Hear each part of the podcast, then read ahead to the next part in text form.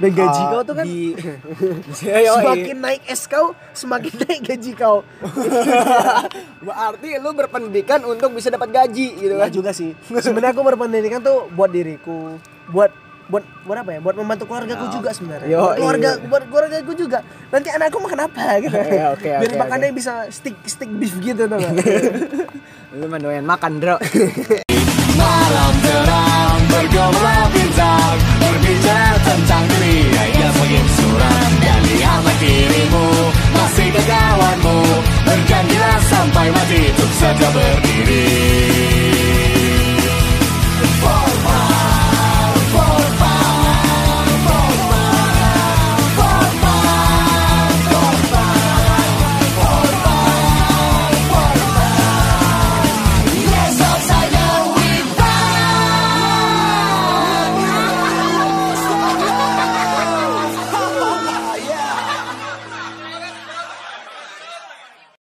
Oke, assalamualaikum warahmatullahi wabarakatuh. Waalaikumsalam. Kembali lagi ke podcast episode kedua gua, episode uh, podcast Kuaci episode kedua.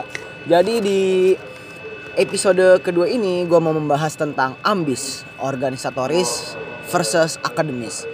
Jadi apa sih itu ambis? Ambis adalah kependekan dari ambisius. Ini orang-orang yang terlalu ambisius gitu loh.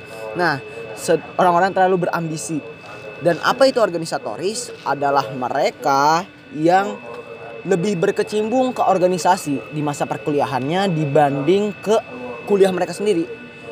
Dibanding ke akademik di kuliah mereka sendiri. Sedangkan akademis adalah mereka yang lebih berkecimpung di akademik walaupun sebagian dari mereka ada juga yang masuk ke organisasi tapi mereka sangat berambisi di bidang akademik mereka itu.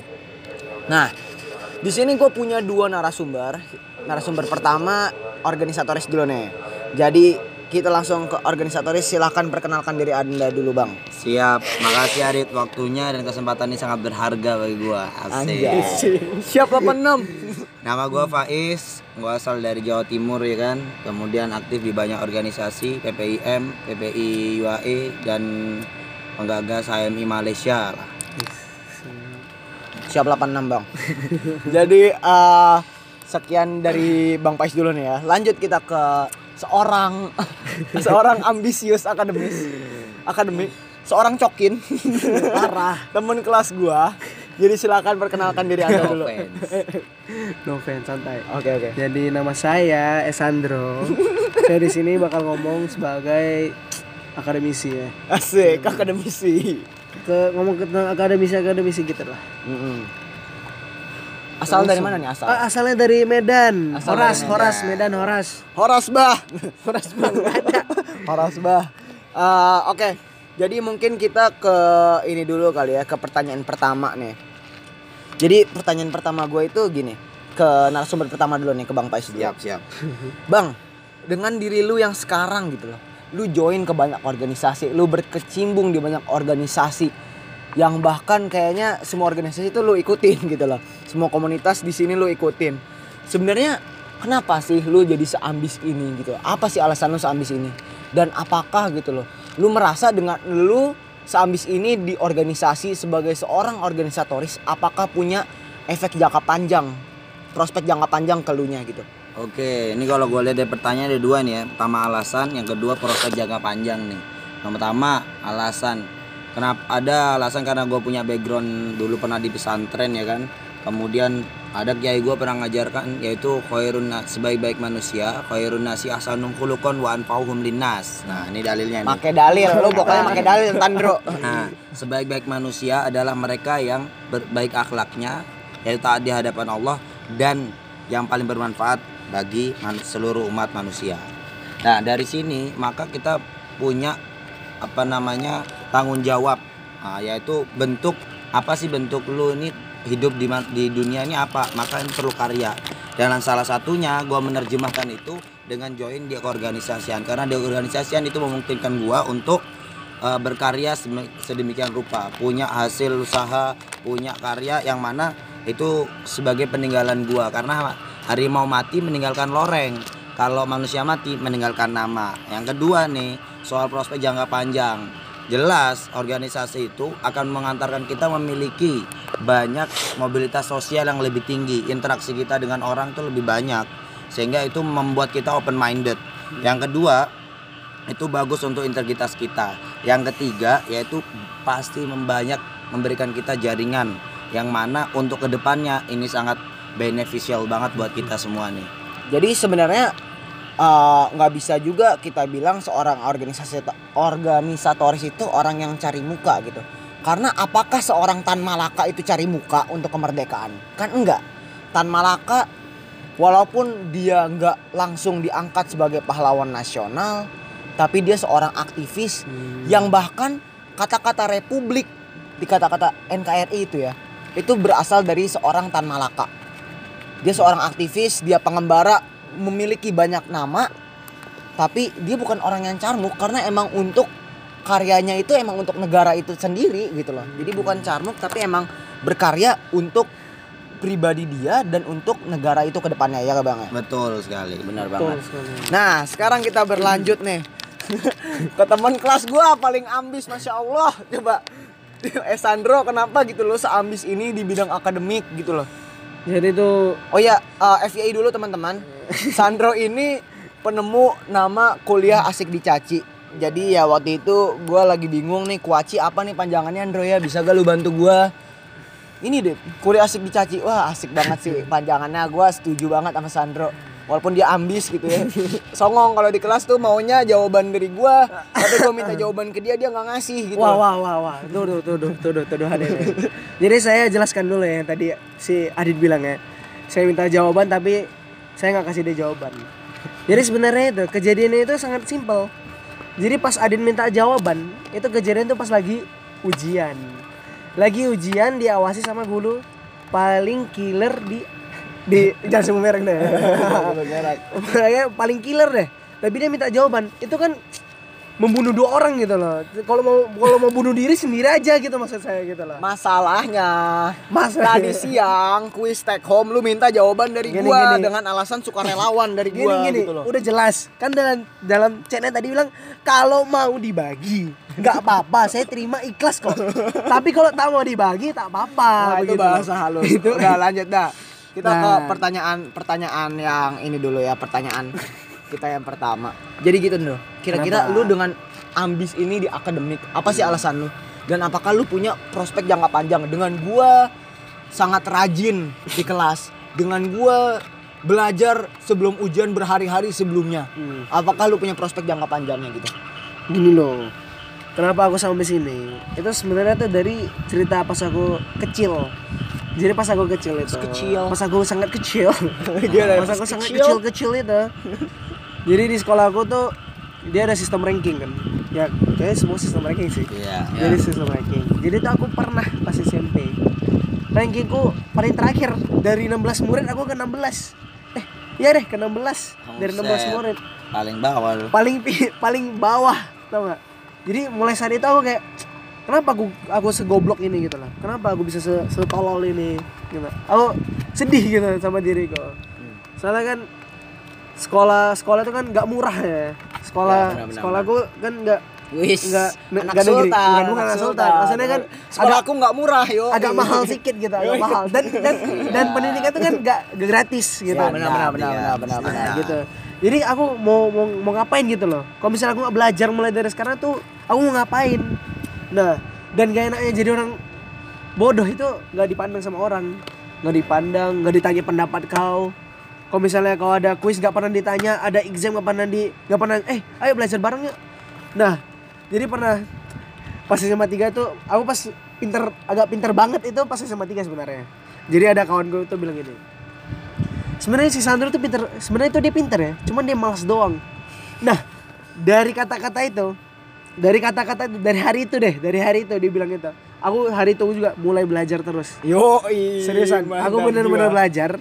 Nilaiku langsung langsung kayak bounce gitu langsung naik ke atas banget. Oke. seriusan. Terus kira-kira dengan alasan lu tadi, lu punya gak sih prospek jangka panjang gitu loh? Dengan gua kayak gini lu bakal jadi apa? Maksudnya lu bakal menjadi pribadi yang kayak gimana dengan lu yang kayak gini pribadi yang gimana mahasiswa? sih? Nggak tahu ya. Cuman aku pernah dengar dari satu video. Jadi dia ngomong tentang survei-survei gitu kan. Jadi dia bilang dia bahas survei Bill Gates orang paling kaya sedunia atau mantan orang kayak di dunia. Dia tuh bilang gini jadi sekarang itu kan eh, di Amerika Serikat Amerika apa company itu dia perlu setengah setengah setengah dari jumlah company di US mereka tuh perlu S1 Hmm. setengah nih setengah masih setengah kan.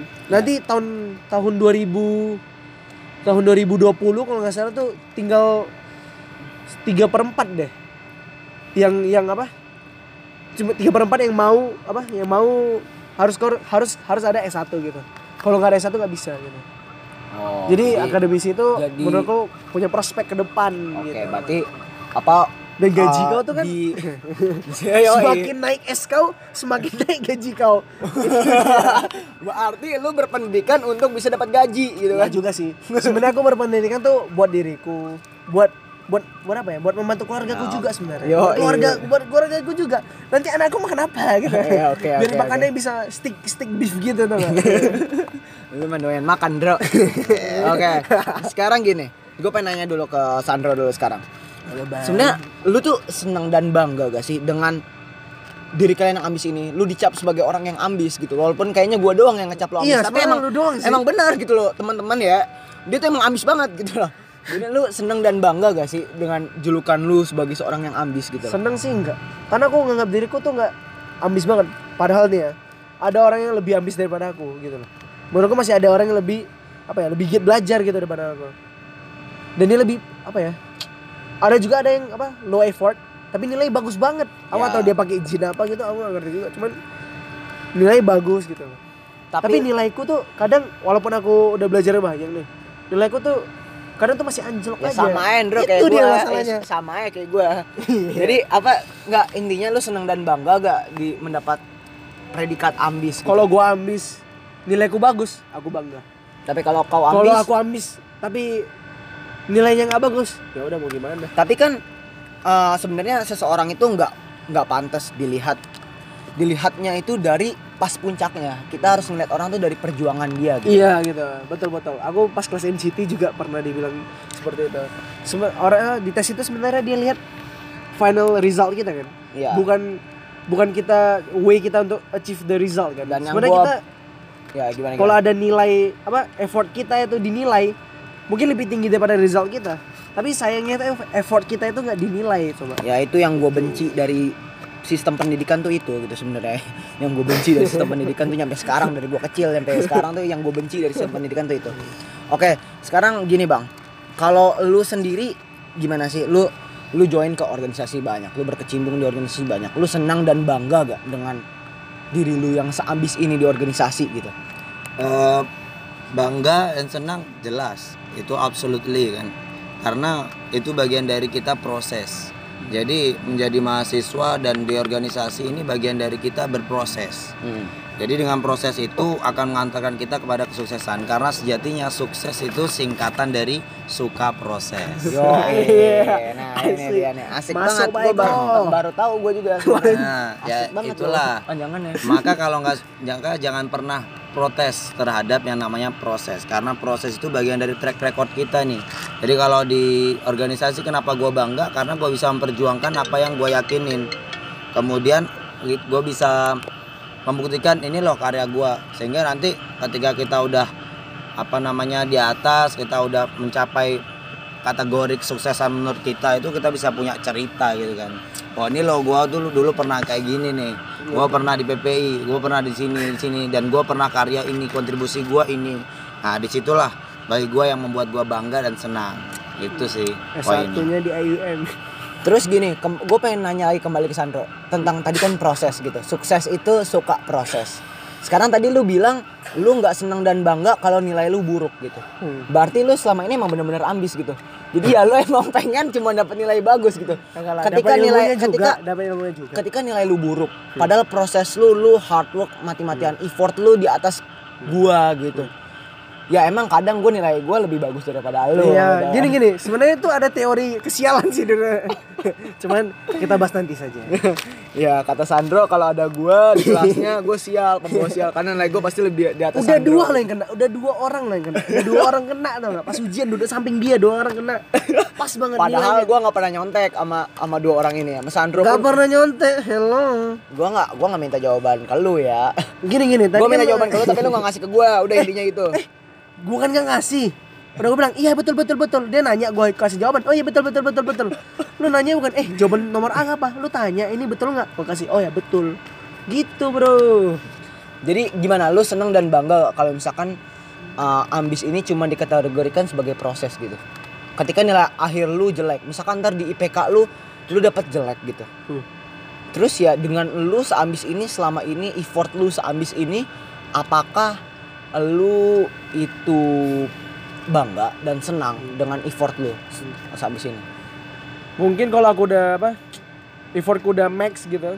Tapi nilaiku masih anjlok, mungkin aku bakal seneng. Gak sebagus yang kau mau ya. Ya. Tapi kalau aku masih bisa sebenarnya masih bisa masih bisa lebih gitu loh. Tapi aku kasih lebih. Tapi nilaiku jelek. Kayak kayak apa? ya, Kayak kurang gitu. Ada yang kurang Iya gitu. sih. tapi kadang juga gue mikir ya seenggaknya gue dapat gue dapat nilai yang hasil kerja keras gue terkadang ya gue merasa senang dan bangga gitu. Maksudnya kalau gue ya di dulu ya pas di SMA misalkan gue satu ujian nih gue nggak nyontek sama sekali. Hmm. terus teman gue nyontek semua gitu. Teman gue nyontek semua jawaban. Hmm. terus ya gue merasa senang dan bangga aja karena apa yang gue dapatkan hasil kerja keras gue gitu. Walaupun gue SKS juga sistem kebut semalam juga ya tapi intinya ya ini hasil kerja keras gue ini hasil belajar gue dan gue mendapatkan hasil yang terbaik gitu kan gitu sih kalau gue ya lebih menghargai proses kalau gue gue lebih menghargai proses daripada hasil gitu kalau gue Tapi masalahnya yang kita tunjukkan ke orang tua tuh nanti nilai. iya Tapi kadang orang ada orang tua yang apa ya? Mereka nggak nggak mau tahu. Mereka tuh salahin kita. Prosesnya tuh menurut mereka tuh masih kurang. Tapi padahal kita ada apa? Kasih semua gitu. Enggak Tapi lu bisa gak ngeyakinin orang tua lu gitu. Kalau gua sendiri ya, orang tua gua udah tahu gua kayak gini.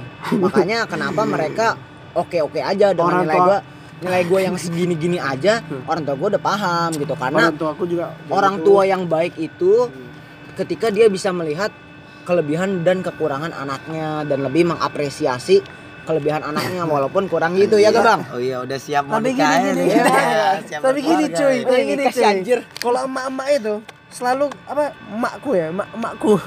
Lila aku tuh kayak males banget orangnya. Jadi dia walaupun aku apa belajar gitu. Misalnya aku udah belajar nih dua jam nih, misalnya aku udah belajar dua jam misalnya. Habis aku buka HP. Nah pas pas aku masuk, pas ibuku masuk, pas aku lagi main HP, nanti dikira aku nggak belajar.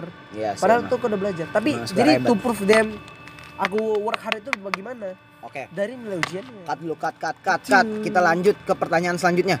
Eh, ke Bang Pais dulu nih.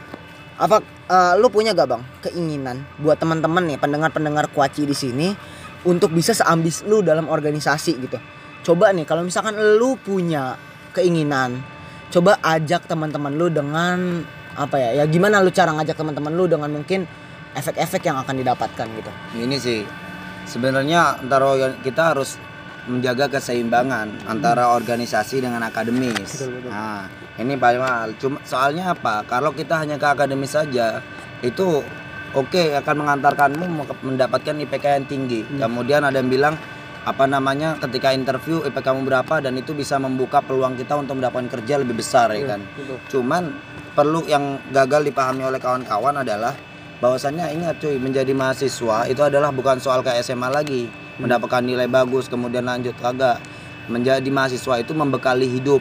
Nah karena waktu di interview bukan ditanya doang IPK lu tapi bisa nggak masalah soft skill problem solving kemudian leadership kemudian presentasi itu kan bagian dari soft skill yang jarang kita bisa temukan di kelas. Iya. nah itulah kenapa kita harus ke organisasi.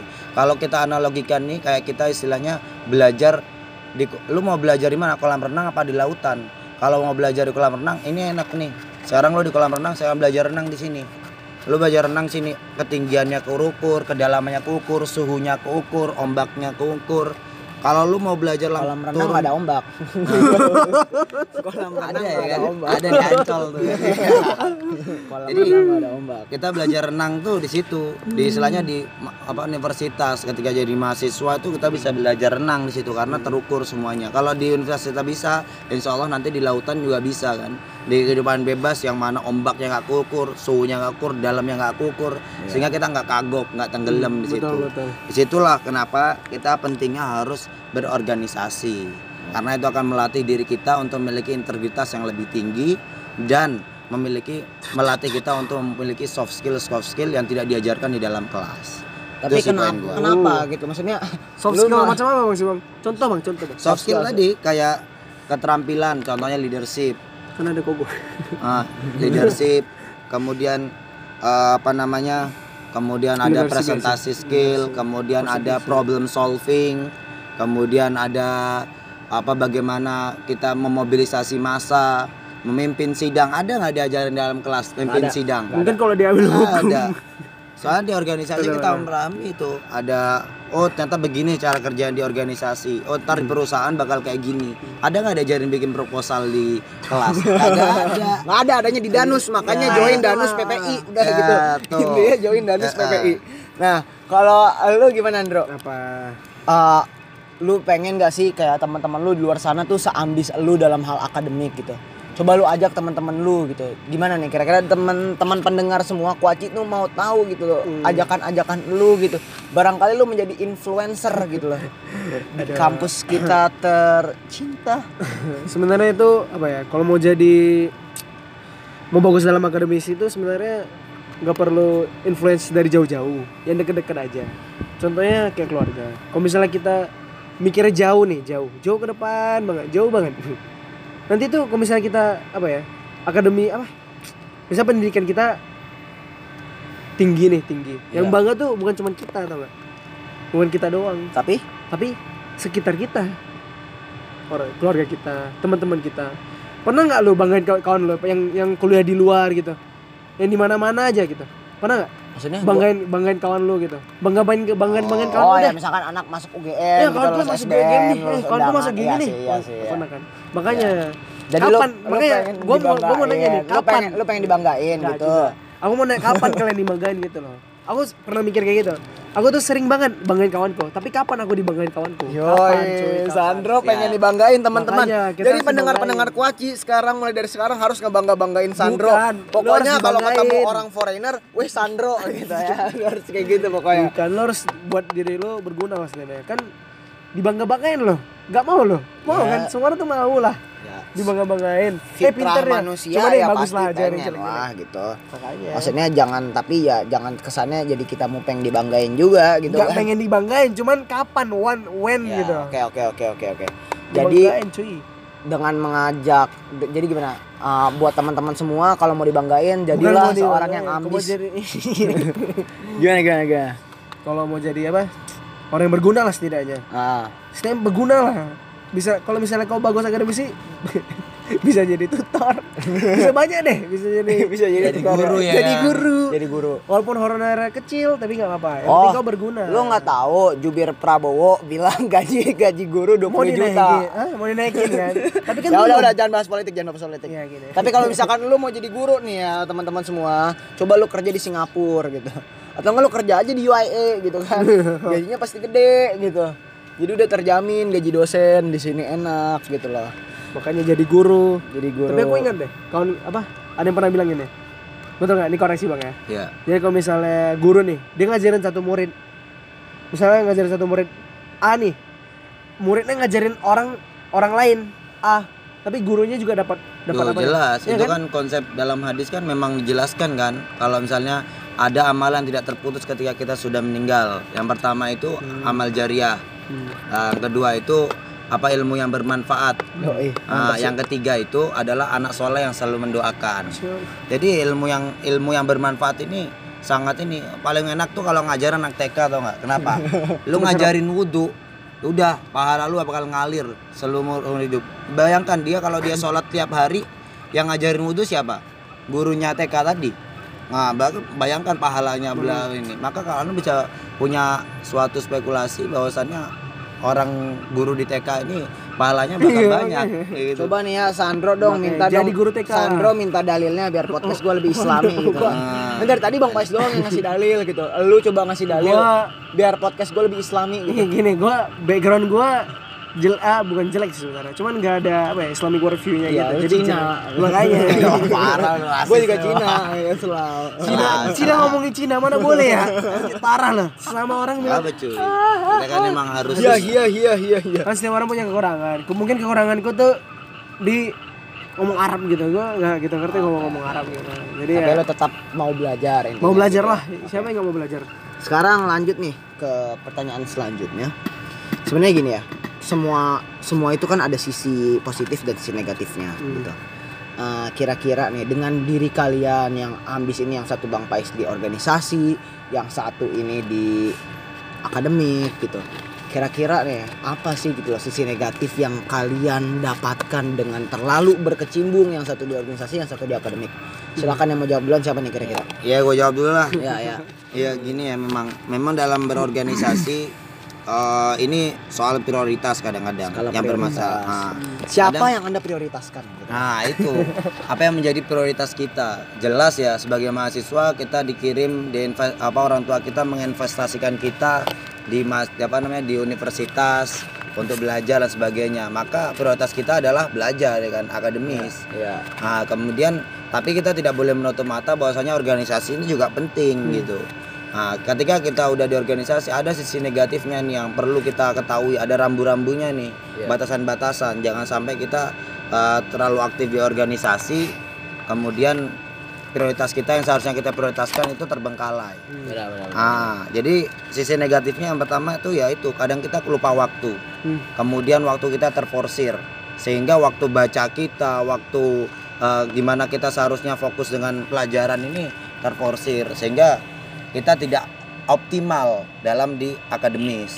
Nah, Itu Ya. yang kebanyakan eh, or- apa penyakit-penyakitnya di organisasi.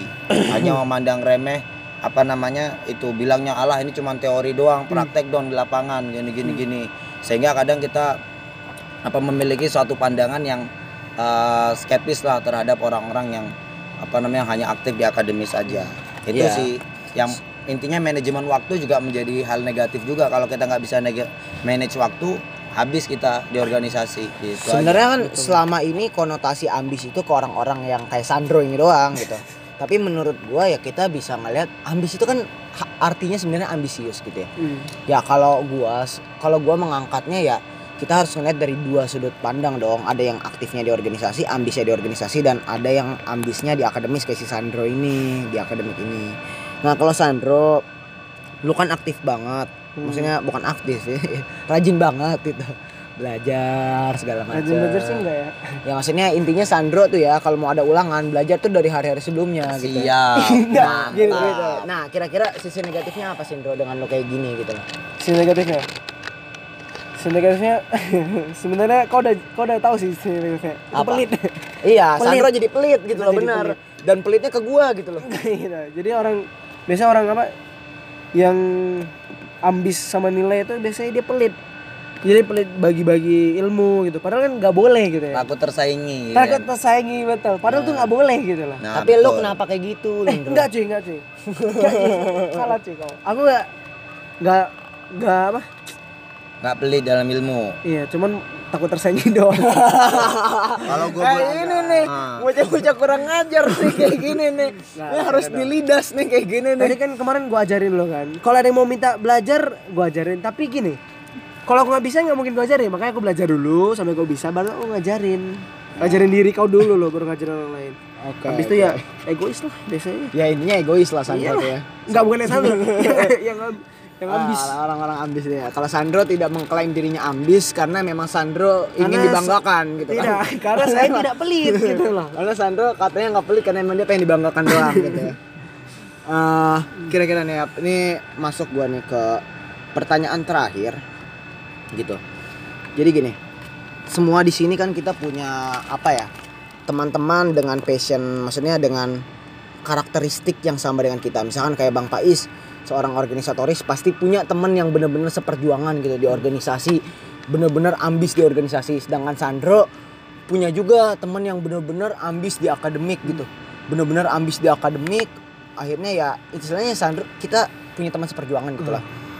Coba nih ya gue pengen nih lu berdua luapkan dong coba kata-kata luapkan harapan dan emosi anda untuk teman-teman yang setipe dengan anda gitu.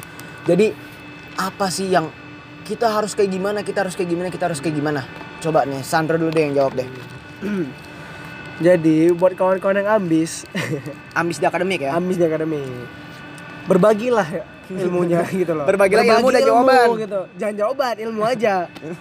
Habis itu ikut organisasi lah. Kan gak ada ruginya sesekali organisasi juga. gitu Ya. Sandro juga sebenarnya ikut organisasi Iya. tapi nggak banyak. Tapi dia lu cuma ikut berapa organisasi? Satu. Nah, Sandro cuma ikut satu organisasi. Itu kenapa gue bilang Sandro seorang akademis parah gitu. Ya, dia tidak menutup mata ke terhadap organisasi, tapi ya gitu. Terus apa Tapi, lagi Ndro, tapi ada orang yang bener-bener apa? ya itu yang lebih di organisasi gila, tuh. Lebih gila lagi sih. Jadi kayak mereka di sini cuman bener-bener buat belajar udah.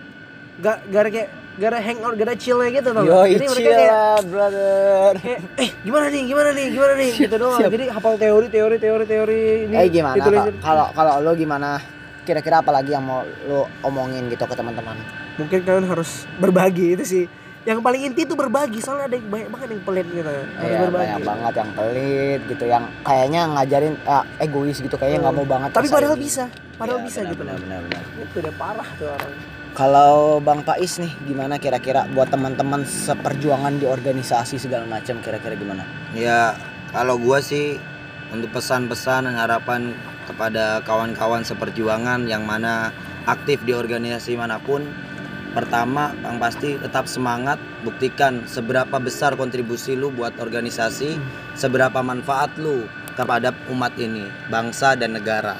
Ini adalah bentuk nyata kita bahwasanya kita manusia, ya kita harus punya kontribusi nih. Yang pertama, yang kedua ingat, selalu ingat bahwasannya kalian sudah memiliki belajar banyak ilmu, banyak dinamika dalam organisasi dan itu menjadi suatu hal yang berharga. Dan itu apa yang kalian pelajari di organisasi apa di kuliah, di bangku kelas dan sebagainya itu harus kita praktekkan karena ada pepatah Arab mengatakan Doi, islami banget kan podcast gua. Coba Sandro gitu jadi orang yang islami. Coba Ndro gimana Bang? ini pepatahnya itu mengatakan gini. Apa al ilmu bila amalin kasyajari bila samarin. Jadi ilmu tanpa amal ibarat pohon yang tak berbuah.